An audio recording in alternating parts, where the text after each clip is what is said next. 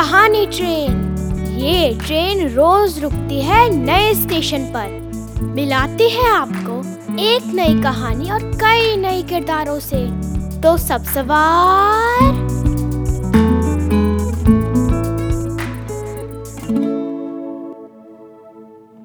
आज की हमारी कहानी है प्लूटो पत्रिका से। हाथी की दोस्त। इसे लिखा है प्रमोद पाठक ने। हाथी चाहता था कि उसका भी कोई दोस्त हो। तो वो दोस्त ढूँढने निकला। सबसे पहले उसे एक भालू मिला। उसने भालू से कहा, तुम मेरे दोस्त बन जाओ। हम ढेर सारी बातें करेंगे। भालू बोला, तुम कुछ ज़्यादा ही ऊँचे हो। इतने ऊँचे हो कि तुमसे बात करने के लिए मुझे अपनी गर्दन यूँ यूँ यूँ उठानी पड़ती है। उसने अपनी गर्दन ऊँची उठाते हुए कहा। हाथी उदास होकर वहाँ से आगे चला। रास्ते में उसे एक लोमड़ी मिली। वो अपनी नाक यहाँ वहाँ लहरा रही थी। उसे जंगल की खुशबू अच्छी लगती थी। हाथी ने लोमड़ी से कहा, लोमड़ी, तुम्हारी नाक कितनी सुंदर है। एकदम सीधी और आगे से बस जरा सी उठी हुई। तुम मेरी दोस्त बन जाओ, फिर साथ साथ घूमेंगे, जंगल को सूंघेंगे और मज़े करेंगे। हाथी के बोलने से लोमड़ी के सूंघने में खलल पड़ा। उसने तुनक कर कहा मेरी नाक के बारे में तो सही फरमाया, पर अपनी नाक भी देख लेते।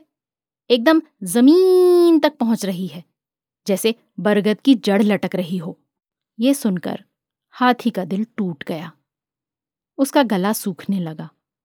वो भारी मन से पानी पीने नदी पर गया। उसने ढेर सारा पानी पिया, पर उसकी प्यास बुझ ही नहीं रही थी। तभी नदी में उसे मछली दिखी। उसने मछली से कहा तुम मेरी दोस्त बन जाओ। मैं तुम्हें ज़मीन के किस्से सुनाऊँगा। तुम मुझे पानी के किस्से सुनाना। मछली ने तैरते हुए इशारे में समझाया कि तुम्हारे कान तो इतनी दूर हैं। मेरी आवाज़ उन तक नहीं पहुँच सकती। हाथी निराश हो चुका था। उसने काफ़ी सारा पानी अपनी सूंड में भरकर यहाँ वहाँ उछाला। कुछ अपनी पीठ पर डाला। वो धीमे कदमों से लौटने लगा। तभी उसे एक चींटी दिखाई दी। उसने सोचा एक बार चींटी से भी पूछ लेते हैं। ज़्यादा से ज़्यादा मना करेगी। उसने चींटी से कहा, वैसे तो मैं बहुत ऊँचा हूँ। मेरी सूंड बरगद की जड़ों की तरह ज़मीन तक पहुँच रही है। मेरे कान तुमसे बहुत दूर हैं, लेकिन फिर भी तुम मेरी दोस्त बन जाओ ना। चींटी तुरंत बोली, मैं कब से तुम्हारे जैसा दोस्त ढूंढ रही थी?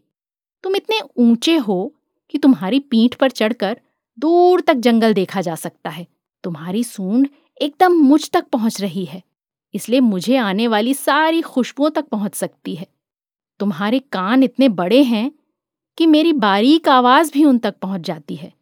तुम्हारा शरीर तो खुद एक दुनिया जितना बड़ा है कभी कभी उसकी भी सैर की जा सकती है। इतना कहकर चींटी हाथी की सूंड से ऊपर चढ़ गई।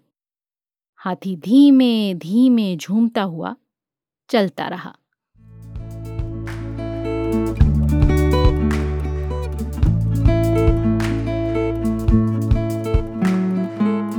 आशा है ये कहानी आपको पसंद आई होगी। ये कहानी आपके लिए लाए रेखता, नई धारा और प्रथम।